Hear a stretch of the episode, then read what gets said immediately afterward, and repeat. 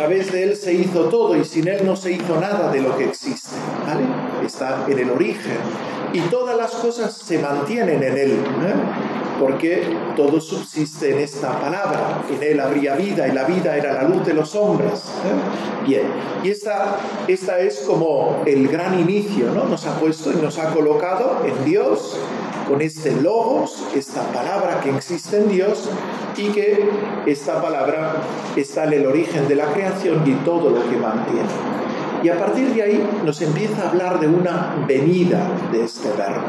¿eh? Y este verbo vino a los hombres, vino a los hombres, y vino precedido por Juan, que va a dar testimonio, pero llega un punto en que nos explica de cómo, de qué modo ha venido. Porque venir también los profetas vino y, sigue viniendo actuando de algún modo, pero ahora nos va a explicar cómo ha sido esta venida.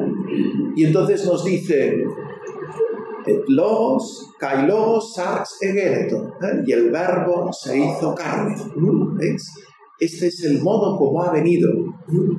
De tal manera que el, el verbo ha tomado carne humana Bajo la expresión carne es evidente que no es simplemente carne o corporalidad, sino que expresa la humanidad, ha asumido una humanidad.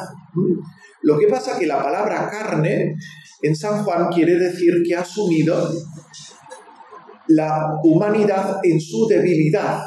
Es decir, no es la humanidad de Adán, es la humanidad que sometida a la muerte, a la enfermedad, al dolor, a las consecuencias del pecado, esta es la humanidad que Cristo ha asumido. Y en ese sentido el verbo se hizo carne y habitó entre nosotros. No me detengo, aquí hay mucho contenido de todo lo que significa estas palabritas, pero con esto me basta. Esta es la idea fundamental.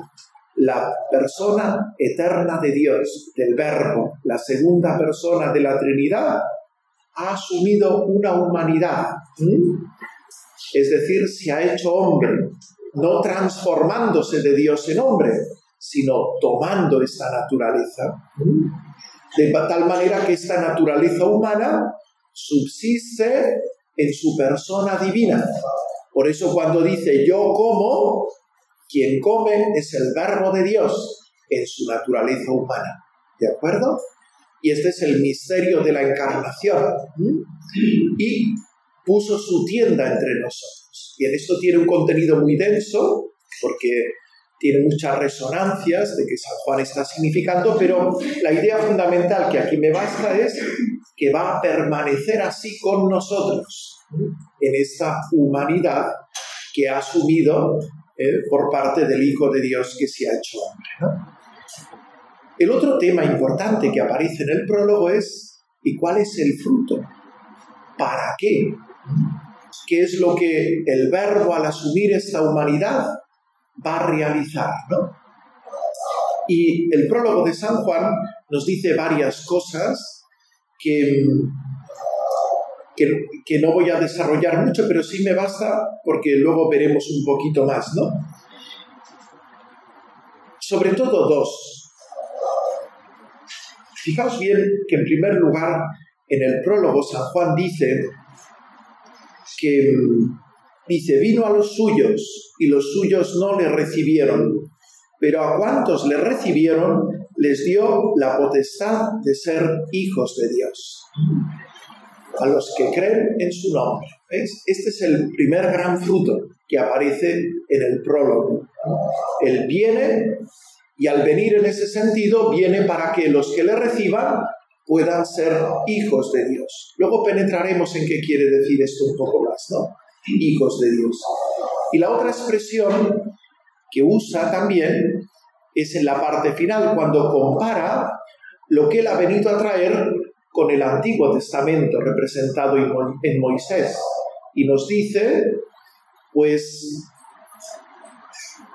em, porque, porque de su plenitud todos hemos recibido gracia en lugar de gracia, porque la ley fue dada por Moisés, la gracia y la verdad vinieron por Jesucristo. A, Dios nadie lo ha visto jamás. El unigénito Dios, el que está en el seno del Padre, es el, él mismo, lo dio a conocer.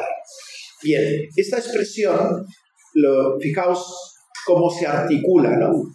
Él está comparando lo que Dios ha dado a través del Antiguo Testamento, que es lo que dio Moisés, que es una primera gracia, y esta primera gracia es la ley, va a dar en otra gracia, que es, viene a plenificar en ese sentido. Y esta gracia se define por dos términos, la gracia y la verdad. Esto se lee de diversas maneras, ahora no, no entraré, pero la, quizá la más coherente es entenderlo como técnicamente se llama una indiadis, es decir, que las dos palabras significan una única realidad y en realidad lo que están significando es la gracia de la verdad. Y entonces explica, la última frase es explicación de en qué consiste esta gracia de la verdad. Y la gracia de la verdad se justifica porque a Dios nadie lo ha visto nunca. Es decir, ni siquiera Moisés, que realmente, aunque dicen que hablaba con Dios cara a cara, no entró en su intimidad definitiva, no le vio. Y porque no le vio, no puede hacer lo que hace el Hijo. El Hijo sí le ve, el unigénito Dios, el que vive en el seno del Padre, prostonceón, dice, de cara a la intimidad de Dios ese es el que nos lo ha revelado, nos lo ha explicado. De tal manera que la gracia de la verdad consiste en la plena revelación de la intimidad de Dios, que es lo equivalente a llamarse hijos de Dios. Hemos entrado a poder vivir de la misma vida que Dios tiene. ¿Captáis la idea? Ese es el fruto de la encarnación. El Hijo se hace hombre para que nosotros nos hagamos Dios. ¿De acuerdo? Eso es lo que ya nos anuncia en el prólogo de San Juan. Y, eso lo hace venciendo las tinieblas, que es la otra expresión que nos he comentado, ¿no? Venciendo las tinieblas. En ese sentido, eh, que para Santo Tomás la tiniebla es la ignorancia, el pecado y la muerte. Bueno, situados en que este es el misterio de la encarnación, fijaos bien que no se trata solo pues el verbo se ha hecho carne, sino para qué se ha hecho el verbo carne. Y en ese sentido une todo el misterio de la, de la, de la encarnación redentora o santificadora. ¿vale? Y ahí es la mirada sobre, eh, digamos, nosotros vamos a poner la mirada ahí, no solamente en el misterio estrictamente de la encarnación, sino el misterio de esta encarnación que se ha realizado para hacer a los hombres hijos de Dios partícipes de la vida divina. ¿Vale? Muy bien. Y ahora pasamos al segundo punto. Esta encarnación redentora es un acto del amor de Dios. Un acto del amor de Dios. Pero cuando nos acercamos, y esto iremos viendo, iremos descubriendo que no se trata simplemente de un acto de amor de Dios así, sino de un amor de Dios a nosotros, de un amor del Padre al Hijo, de un amor del Hijo al Padre, de un amor del Hijo a nosotros, al mundo. ¿Vale? Entonces, eso es lo que va apareciendo en el Evangelio de San Juan. Y así nosotros comprenderemos mejor todo este misterio de, de qué modo la encarnación redentora es un misterio del amor de Dios. A ver si lo explico bien. Vamos a ver.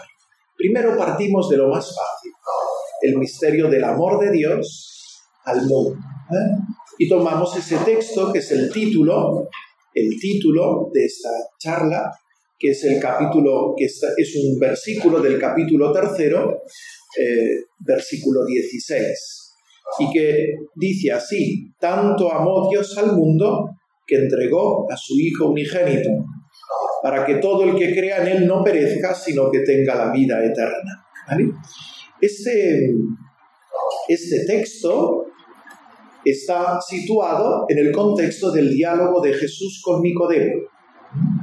En ese diálogo, Jesús, eh, perdón, Nicodemo va a ver a Jesús y entra con esta afirmación.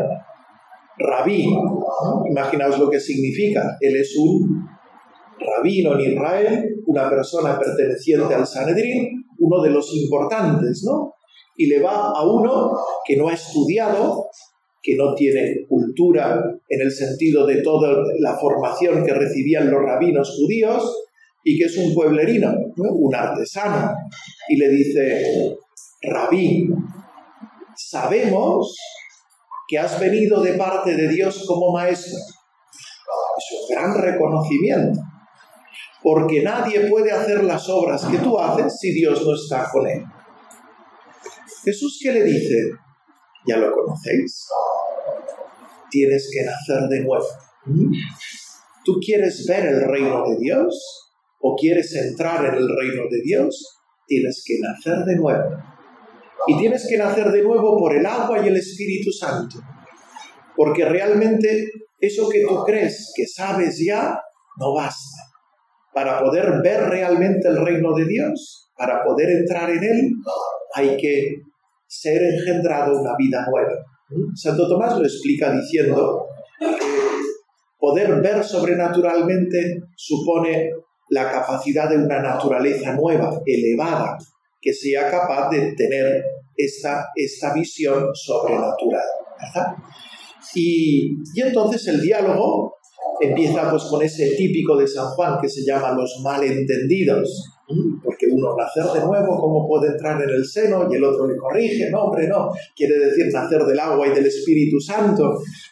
Bien, y entonces eh, Jesús lo que hace, va haciendo, es al mismo tiempo que va manifestándole este, mostrando que su sabiduría, del cual él está tan cierto, es una sabiduría insuficiente. Y entonces lo que le dice es, mira, eh, llega un punto en que le dice, mira, si esto que es tan sencillo, que es entender que si no naces de arriba no puedes ver las cosas sobrenaturales. Si esto no lo entiendes, si te hablo de cosas de la tierra, ¿qué pasará si te hablo de las cosas del cielo? Es decir, de los misterios sobrenaturales más profundos. ¿Capta?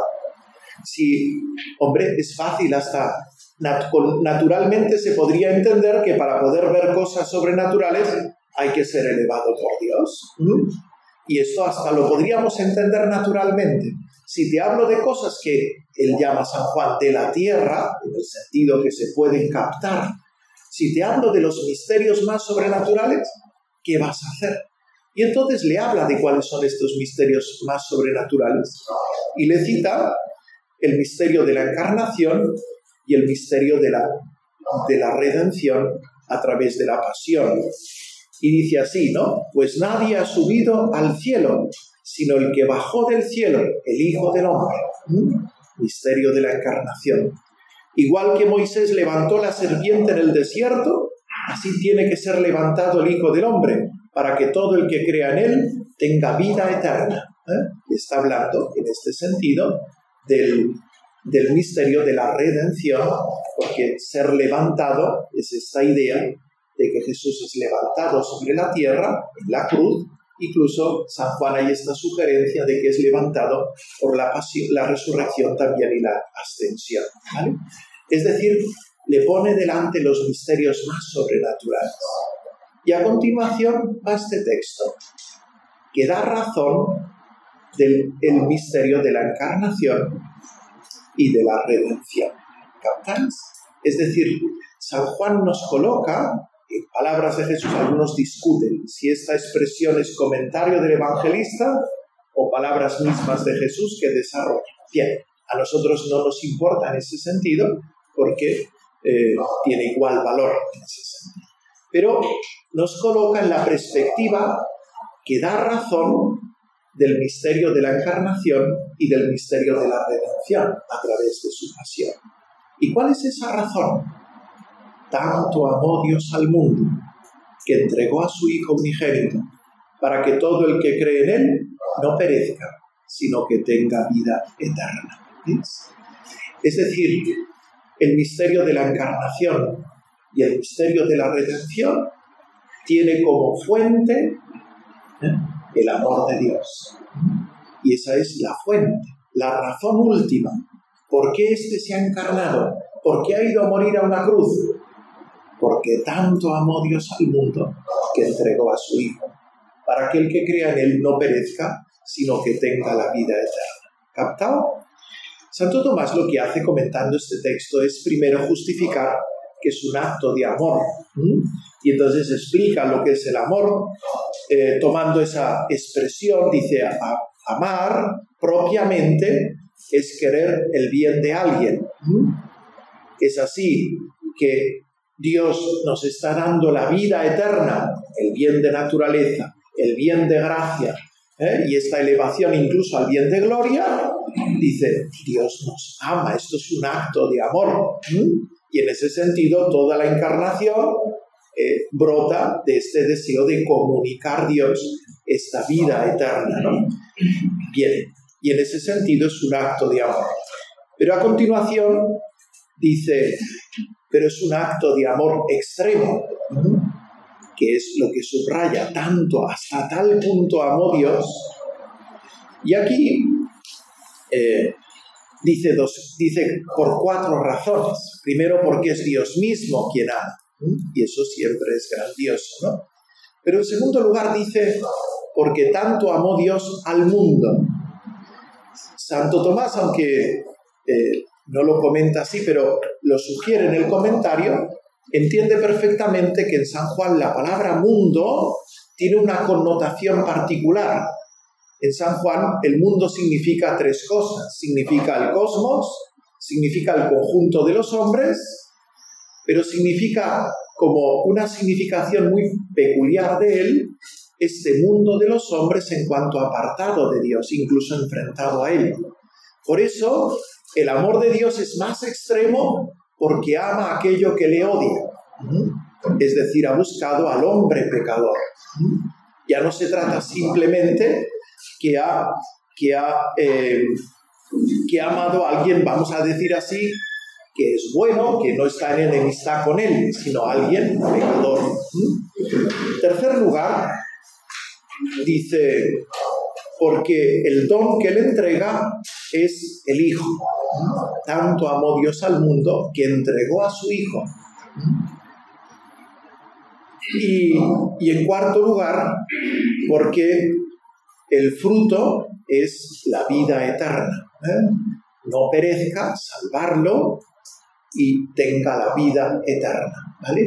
Y bien, entonces yo creo que es importante que ahora que vamos a seguir, profundicemos, sobre todo nos servirá para profundizar en este misterio, ¿no? El misterio de que el Hijo nos, el Padre, Dios, nos entrega al Hijo como acto de amor para que tengamos vida eterna. Entonces, estos dos últimos puntos, de qué manera es un acto de amor que nos da la vida eterna, pero nos da la vida eterna entregándonos al Hijo, pues ¿qué supone? Y esto vamos a profundizarlo eh, un poco más con los puntos siguientes que vamos a ver. Que ya no solamente es, eh, la encarnación es un misterio de amor, de amor de Dios a nosotros, sino hay un misterio de amor del Padre al Hijo, del Padre al Hijo. Y eso también está muy claro en el Evangelio de San Juan. Entonces vamos a verlo, porque esto nos ayudará a entender de qué modo el Padre nos ha entregado al Hijo. Y tres textos rápidos, por no entretenerme mucho y que no os perdáis. ¿no? Primero, en el capítulo 5 de San Juan, Jesús ha hecho un milagro, que es el milagro de la curación del paralítico en la piscina de Bethesda o Bethsatá, depende cómo se lea esa expresión. Y está lo más probable en la fiesta de Pentecostés, y, lo ha realizado en sábado. Esto provoca un escándalo entre los judíos que Jesús cure en sábado. Y entonces, cuando le piden razón de por qué ha curado en sábado, Jesús argumenta defendiéndose, y esto es muy propio del Evangelio de San Juan, defendiéndose eh, en que él, igual que el Padre actúa, él sigue actuando. En el mundo judío, ya en la tradición ya se, se sabía que aunque Dios había descansado el día, el día séptimo, sin embargo, Dios seguía actuando y actuaba conservando el mundo y administrando la justicia según la providencia divina. Y entonces Jesús reivindica para sí su derecho de actuar el sábado porque así como el Padre actúa, Él también actúa. Fijaos que en otros contextos Jesús argumenta diciendo y explicando la naturaleza del sábado que el sábado está para el hombre, no el hombre para el sábado, y precisando la naturaleza del, del, precepto del descanso sabático, ¿eh? tal como Dios lo pretende. Pero aquí su argumentación no va así. Su argumentación es decir, sí, muy bien que descanséis, pero es que igual que el Padre sigue trabajando para conservaros en el ser y en la vida y seguir con su providencia gobernando el mundo, yo también trabajo. Es decir, reivindica para sí, y así lo dice el Evangelio, eh, reivindica para sí su condición divina. Por eso dice, por eso los judíos intentaban matarle con más ahínco, porque no solo quebrantaba el sábado, sino que también llamaba a Dios Padre suyo, haciéndose igual a Dios. Y entonces empieza una discusión, y Jesús va a defender lo que ha dicho. ¿Y cómo lo defiende? En verdad, en verdad os digo, que el Hijo no puede hacer nada por sí mismo, sino lo que ve hacer al Padre. Pues lo que Él hace, eso lo hace del mismo modo el Hijo, porque el Padre ama al Hijo y le muestra todo lo que Él hace, y le mostrará obras mayores que estas para que también vosotros os maravilléis. ¿Cómo, ¿Cómo Él justifica? Dice, mira, todo lo que yo hago dependo del Padre. Es decir, el Hijo, en ese sentido, recibe todo del Padre. Pero el Padre se lo da todo al Hijo. ¿Eh? ¿Veis cómo está hablando del misterio de la generación eterna? El Hijo recibe todo del Padre. Sí, pero el Padre le entrega todo totalmente al Hijo.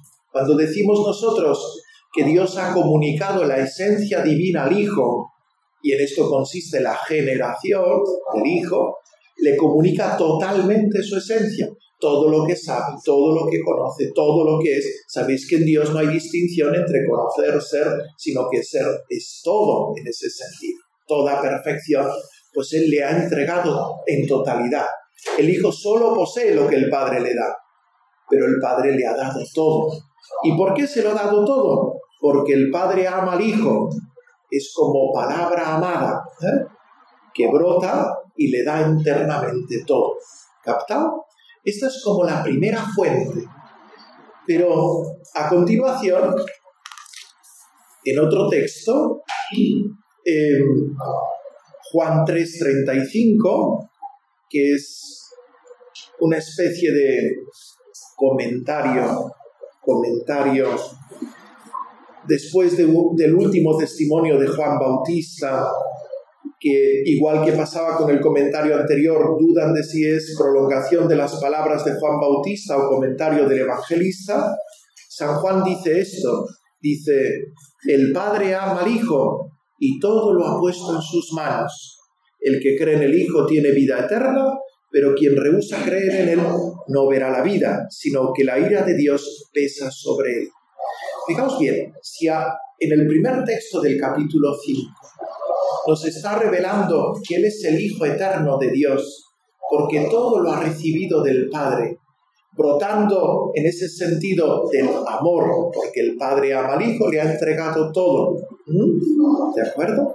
Aquí nos dice algo más, porque el texto, en su contexto, nos habla no simplemente de que el Hijo ha puesto todo, el Padre, porque lo ama, ha puesto todo en sus manos, sino habla no solamente de la palabra eterna, sino habla del verbo encarnado. El Padre ha puesto todo en sus manos para que el que crea en Él tenga vida eterna. En el capítulo 17, cuando empieza la oración sacerdotal, Jesús dice lo mismo con otra palabra. Dice, eh, le pide al Padre, le pide al Padre que, Padre, glorifica a tu Hijo. Y puesto que le diste potestad sobre toda carne, de la vida eterna a aquellos que le entregaste. ¿Ves? ¿Qué es esta expresión de potestad sobre toda carne? Mirad, la encarnación es un misterio en el cual eh, Cristo ha sido constituido en cabeza de toda la humanidad. Todos los hombres, por, su, por ser el verbo encarnado, pero ser el verbo encarnado llamado a redimir a todos los hombres. Y en ese sentido, Cristo es la cabeza de toda la humanidad nueva. Y por eso le ha dado potestad sobre toda carne, para que así, constituido en cabeza de la humanidad, pueda dar la vida eterna a todos los que él eh, creen en él, se unen a él. Fijaos que esto es muy importante porque nosotros creemos por la fe que solamente en Cristo los hombres encuentran la salvación, solamente en Cristo. Y es porque Dios le ha dado potestad sobre toda la carne. O con esta expresión de Juan 3:35, ha puesto todo en sus manos, para que el que cree en él tenga la vida eterna. Entonces, el Padre sí, eternamente ha entregado su esencia al Hijo, pero en cuanto verbo encarnado, lo ha constituido en cabeza de toda la humanidad. Y todo esto es fruto del amor de Dios, del amor eterno que le entrega su esencia como palabra amada al Hijo y del amor al Verbo encarnado que lo ha constituido como cabeza de toda la humanidad. Pero esta potestad de la carne, esta capacidad de poder dar la vida eterna, no se realiza propiamente en el Verbo encarnado en Belén, porque no está completa la obra de la salvación. Cristo completa la obra de la salvación cuando glorificado es constituido definitivamente en el mediador entre Dios y los hombres. ¿De acuerdo? toda su vida forma parte de este camino de merecer para poder eh, constituirse en la cabeza que difunde a toda la humanidad eh, esta gracia. Fijaos que Jesús, hay muchos momentos en el Evangelio de San Juan que va hablando de esto. Y, por ejemplo, ¿no? Em, volveremos sobre alguno, ¿no? Eh, me voy al Padre. Si no me voy al Padre, el Espíritu Santo no vendrá a vosotros. ¿Qué pasa? ¿Que dejen entrar antes de salir? ¿O qué? No, si Jesús no es glorificado, no entrega al Espíritu Santo. ¿De acuerdo? Es Cristo glorificado en esta humanidad, sentado a la derecha del Padre, con la gloria que él poseía antes de la creación del mundo en su humanidad, el que ejerce esta mediación definitiva para que podamos llegar a ser hijos de Dios, a tener a entrar en esta intimidad de Dios. ¿Captado? Bien, pues por eso, en el capítulo 10, cuando Jesús está hablando como buen pastor, dice eso, ¿no? Por eso me ama el Padre, porque doy mi vida para luego tomarla de nuevo. Entonces, en ese sentido, Cristo es amado por el Padre porque, y este amor provoca esta glorificación, porque dando la vida merece ser glorificado y derramar sobre todo el mundo en favor nuestro todo el fruto de la redención.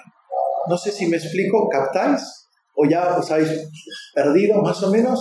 Sí. bueno, ya es que ya he dado tres ideas, ya son demasiadas, ¿no? Bueno, eh, resumo para que nos entendamos, ¿no? Hemos dicho que el misterio de la encarnación es misterio del amor de Dios a nosotros. Pero ahora hemos dado un segundo paso. Es misterio también del amor del Padre al Hijo. En que el Hijo, eternamente amado, a quien ha entregado toda su esencia, es también amado y por eso constituido en cabeza de la humanidad. Primero en su encarnación, cuando toma carne, pero sobre todo en su glorificación, ¿eh? en que es merecida a través de la obra de su pasión redentora de su, y, de su glorificación, ¿eh? la resurrección y la ascensión al cielo. Todo esto es un misterio del amor del Padre al Hijo, que en último término es en favor nuestro. Pero Cristo, Dios no nos ha amado solo a nosotros directamente, sino que nos ha amado, y esto es típico de San Pablo, en el Hijo, en el Hijo. Y eso es lo que es muy importante entender. Nos ha amado en el Hijo. No se trata simplemente que nos amó y a Jesús lo entregó, sino que lo, porque lo amó sobre todo a Él y lo entregó por nosotros, nos ha amado en Él. Y ahí es donde tenemos la vida eterna. ¿Captado? Bien. Y entonces, pero San Juan, Santo Tomás se hace una pregunta comentando el texto de Juan 3, 16, tanto amó Dios al mundo, se hace una pregunta. Dice, pero ¿cómo entregó el Hijo al Padre? Perdón, ¿cómo entregó el Padre al Hijo? ¿Mm? Porque da la impresión que lo entregó. ¡Hala! Ahí, ahí te apañas, ¿no? Y lo mata, ¿eh? porque entregar en este contexto, y eso San Juan, Santo Tomás lo capta y es sí, es entregar a la muerte en último término, es entregar para que se haga hombre y entregarlo a la muerte. Y entonces Santo Tomás dice una cosa muy importante, dice, esto tiene un doble sentido. Jesús, eh, el Padre entrega al Hijo por nosotros, infundiendo en su corazón el amor para que se entregue por nosotros. Y esto tanto en su naturaleza divina, es decir, el Hijo participa del deseo de redención del Padre y por eso se quiere encarnar y toma eh, y asumir la muerte en favor nuestro. Y en segundo lugar, en el corazón humano de Cristo, en que Él, el Padre infunde el amor, inspira el amor del corazón en el, a nosotros que Él mismo tiene, este amor, para entregarse en favor nuestro. Es muy bonita la idea. ¿Cómo entrega el Padre al Hijo? El Hijo entrega al Padre infundiendo, haciéndola participar del mismo amor que Él tiene en favor nuestro, como Hijo eterno, y en su voluntad humana, para que se entregue por nosotros. ¿Veis? Aquí aparecen consecuencias muy bonitas. Ya no se trata del Hijo nos ama, sino el Padre amándonos y amando al Hijo, infunde, participa de este mismo amor al Hijo eterno y él, esta humanidad de Cristo participa del amor eterno en su corazón humano para que entregándose merezca por nosotros ¿eh? la salvación, la participación en la vida divina. ¿Captado? Muy bien. Vamos ahora a entrar, por tanto, un poquito más en este acto de amor del Hijo, que es eh, efectivamente fruto de este amor del Padre. Pero entramos un poquito más en ese corazón especialmente humano de Cristo. Recordar que en Cristo hay dos voluntades, ¿eh? no hay una única voluntad. hay una voluntad divina, que es la misma voluntad en ese sentido que comparte con el Padre, ¿eh? pero hay también una voluntad humana de Cristo. Y evidentemente estas dos voluntades actúan en unidad, de tal manera que la voluntad humana de Cristo actúa en perfecta docilidad a la voluntad divina. Y en ese sentido hay una unidad perfecta. ¿eh? Pero actúa libremente, actúa libremente Él.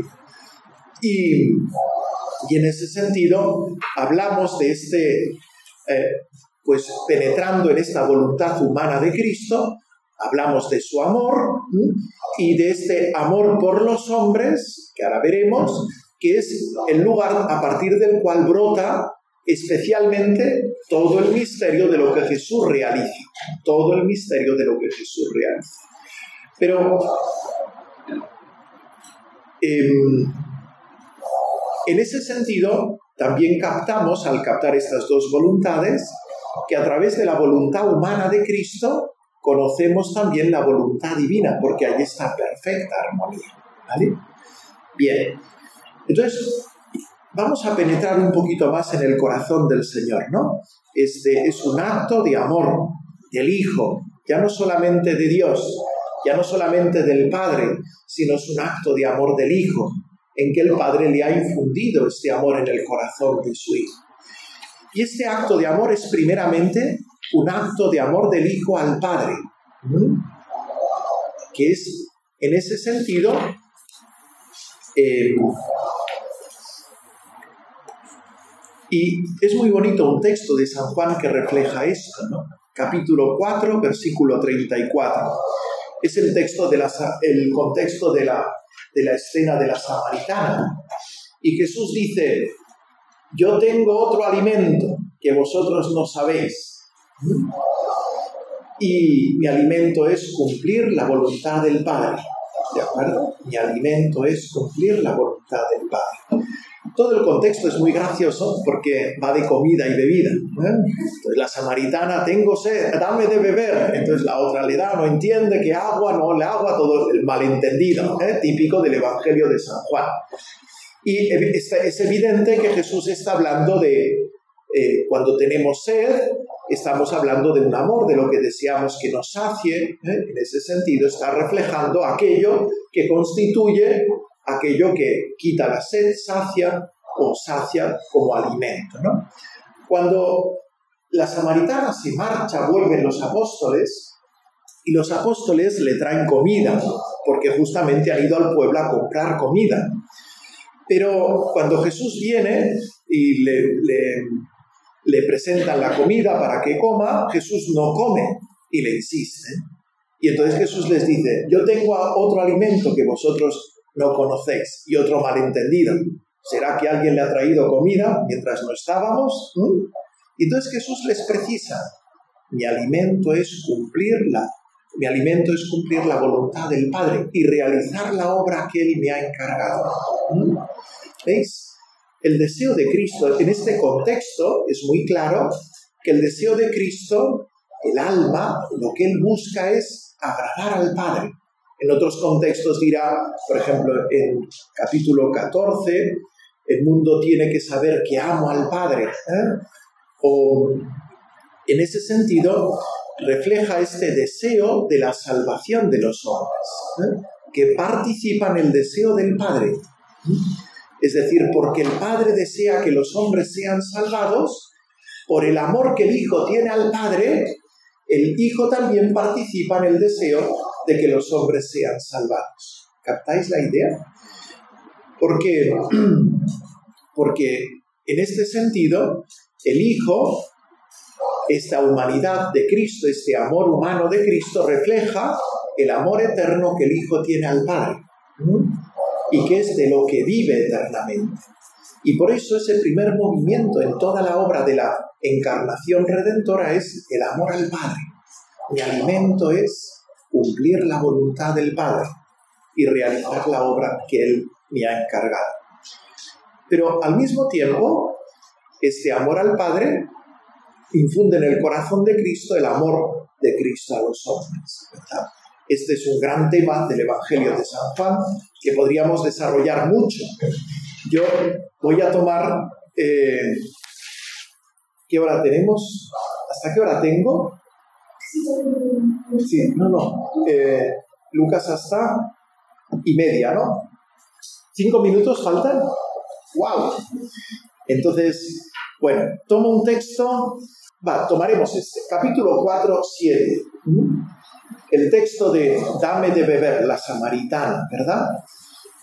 Este es evidente, si uno entra en el texto, se da cuenta que esta petición que Jesús hace a la samaritana dame de beber, después de la, de la objeción que le pone la samaritana, de que ella es samaritana y mujer y como le pide a él, Jesús le devuelve una petición. Es decir, su sed no es una sed de agua, sino es una sed de dar. Si conocieras el don de Dios y quién es el que te pide de beber, él, tú le pedirías y él te daría agua viva. La sed de Jesús es una sed de dar, y de dar el agua viva. En el Evangelio de San Juan, el agua viva, como veremos, es el Espíritu Santo. En el capítulo 7, cuando Jesús está en medio de la fiesta de los tabernáculos, Jesús invita a ir a beber a Él.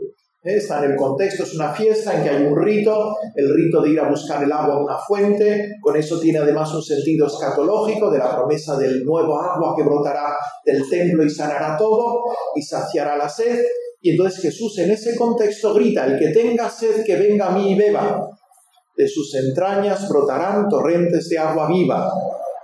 Y el evangelista comenta, hablaba del Espíritu Santo, que habían de recibir los que creyeran en él. ¿Veis? Es decir, esta, este agua que Jesús quiere dar es el Espíritu Santo. El Espíritu Santo cuya misión fundamental es infundirnos y hacernos vivir eh, pues en el corazón de Dios, en el amor de Dios. ¿no? Y entonces eh, dice, comenta el evangelista, hablaba del Espíritu Santo, que habían de recibir los que creyeran en Él, porque el Espíritu Santo todavía no había sido dado, porque Jesús no había sido glorificado. Y nos remite a otro momento donde aparece el agua, donde es abierto el costado de Cristo y brota sangre y agua. Y cita un texto del profeta Zacarías, que es la interpretación del sentido, con dos citas de la escritura, concretamente el texto de Zacarías, que habla de esa fuente ¿eh? de infundir el espíritu y de esa fuente que purifica los pecados. ¿vale? Bien, es Cristo glorificado el cual nos va a dar este don del Espíritu Santo. ¿Veis? La sed de Jesús, por tanto, es sed de dar a los hombres, sed de dar a los hombres el Espíritu Santo. ¿Para qué? Ahora lo explicaré y ahí terminaremos. Para comunicarles esta vida eterna. ¿De acuerdo? Sed de, que los hombres posean esta vida eterna. Bien, entonces, fijaos que hasta aquí os he, presentado que este misterio de la encarnación es un misterio del amor de Dios, del amor que Dios nos tiene, del amor del Padre al Hijo, del amor del Hijo al Padre y del amor del Hijo a nosotros. ¿vale? Y todo esto es misterio del amor de Dios, en ese sentido, el misterio de esta encarnación redentora. Pero este misterio eh, de la encarnación es también, en él se nos revela el amor de Dios. Esto es bastante evidente, no me voy a entretener mucho, simplemente una cosa importante, ¿no? Fijaos bien que, bueno, en la primera carta de San Juan, la primera carta de San Juan es como, es una especie, sí, o sea, toda la carta es una especie de gran discernimiento. ¿eh? Empieza, pues, eh, pues casi como una especie de prólogo en que presenta el misterio de lo que ellos han visto, han recibido, han tocado, y que esto dice lo que vimos acerca del verbo de la vida, porque la vida se hizo visible, nosotros tal, tal, tal, eso os lo comunicamos. Coinonía, ¿eh? para que tengáis comunión con nosotros. Y nuestra comunión es con el Padre y con su Hijo Jesucristo. Este es puesto el gran marco. Y a continuación es una especie de discernimiento de que realmente vivamos en esta comunión. Entonces empieza diciendo, si decimos que tal, entonces tal, tal, tal. Y es todo un gran discernimiento para, para que realmente comprobemos si vivimos realmente como hijos de Dios en la comunión pues con el Padre con, el, eh, con su Hijo Jesucristo. ¿De acuerdo? Y ahí especialmente aparece esta, esta realidad de cómo el misterio de la encarnación nos revela ¿eh? el amor de Dios. Y, y él dice, es, no, por no alargarme, pues en el, en el, lo podéis ver vosotros, Juan 4, 7, 11, dice que en esto hemos conocido el amor de Dios. Lo hemos conocido. Máximamente en qué? En que Él, digamos, dio su vida por nosotros como expiación. Ahí es el máximo, ¿eh? la máxima expresión del misterio del amor de Dios, de la revelación de este amor que Dios nos tiene. Pero al mismo tiempo, este misterio de que nos revela el amor de Dios, nos revela también el misterio más profundo de que Dios mismo es amor. Por eso en ese texto lo veréis, que este misterio de que Dios es agape se nos revela en el misterio de la encarnación. En San Juan nos alargaríamos, pero para San Juan la cruz es gloria. ¿Pero por qué es gloria? Es gloria sobre todo porque es manifestación, gloria significa dar a conocer la grandeza de algo. Y porque la conocemos, glorificamos. Pero en ese sentido, dar a conocer la gloria es dar a, conocer la grandeza de algo. ¿Qué se nos manifiesta en la cruz? En la cruz máximamente nos manifiesta el amor que Dios nos tiene y más profundamente el amor que Dios mismo es. Y en ese sentido, por eso San Juan dirá que el amor de Dios, eh, que Dios es amor, en la primera carta de San Juan. Y por eso el que no vive en la caridad no vive en Dios, porque no vive realmente en este misterio de amor. Y cuarto último punto, El misterio de la encarnación no solamente es un misterio del, amor de Dios a nosotros, del amor del Hijo al Padre, del amor del Padre al Hijo, del amor del Hijo a nosotros, y no solamente en Él se nos revela este amor de Dios, incluso el amor que Dios mismo es, sino que se nos comunica este amor.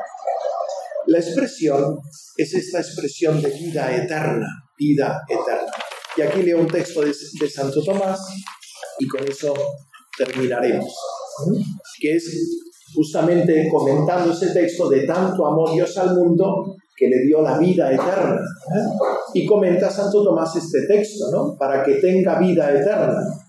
Y dice, en esto que dice que tenga vida eterna, se indica la inmensidad del amor divino, pues dando vida eterna, se da a sí mismo. Dando vida eterna, se da a sí mismo. Pues la vida eterna no es otra cosa que gozar a Dios. Darse a sí mismo es un indicativo de amor eh, magno, ¿eh? inmenso. Y bien, fijaos por tanto que, que en el misterio, en ese sentido, en el misterio de la encarnación, no se nos comunica esta vida eterna, ¿no? ¿Y esta vida eterna qué es? Darse Dios a nosotros mismos. Eso que os decía comentando el prólogo, ser hijos de Dios, abrirnos la intimidad de Dios. Pero este darse a sí mismo es un misterio de amor. Es decir, que Dios nos introduce en su mismo amor eterno. El fruto es darnos a conocer y gozar del amor del mismo Dios como misterio de amor y de comunión con Él. Bueno, eso es lo que os quería explicar pues, acerca del misterio de la encarnación como misterio del amor de Dios, misterio en sí mismo de amor, de entrega, de, amor del Padre al Hijo, etcétera, etcétera, en que se nos revela a nosotros el amor inmenso que Dios nos tiene y en que se nos comunica justamente dándosenos Dios mismo para poderle gozar y vivir en este amor eterno. ¿vale? Pues nada más.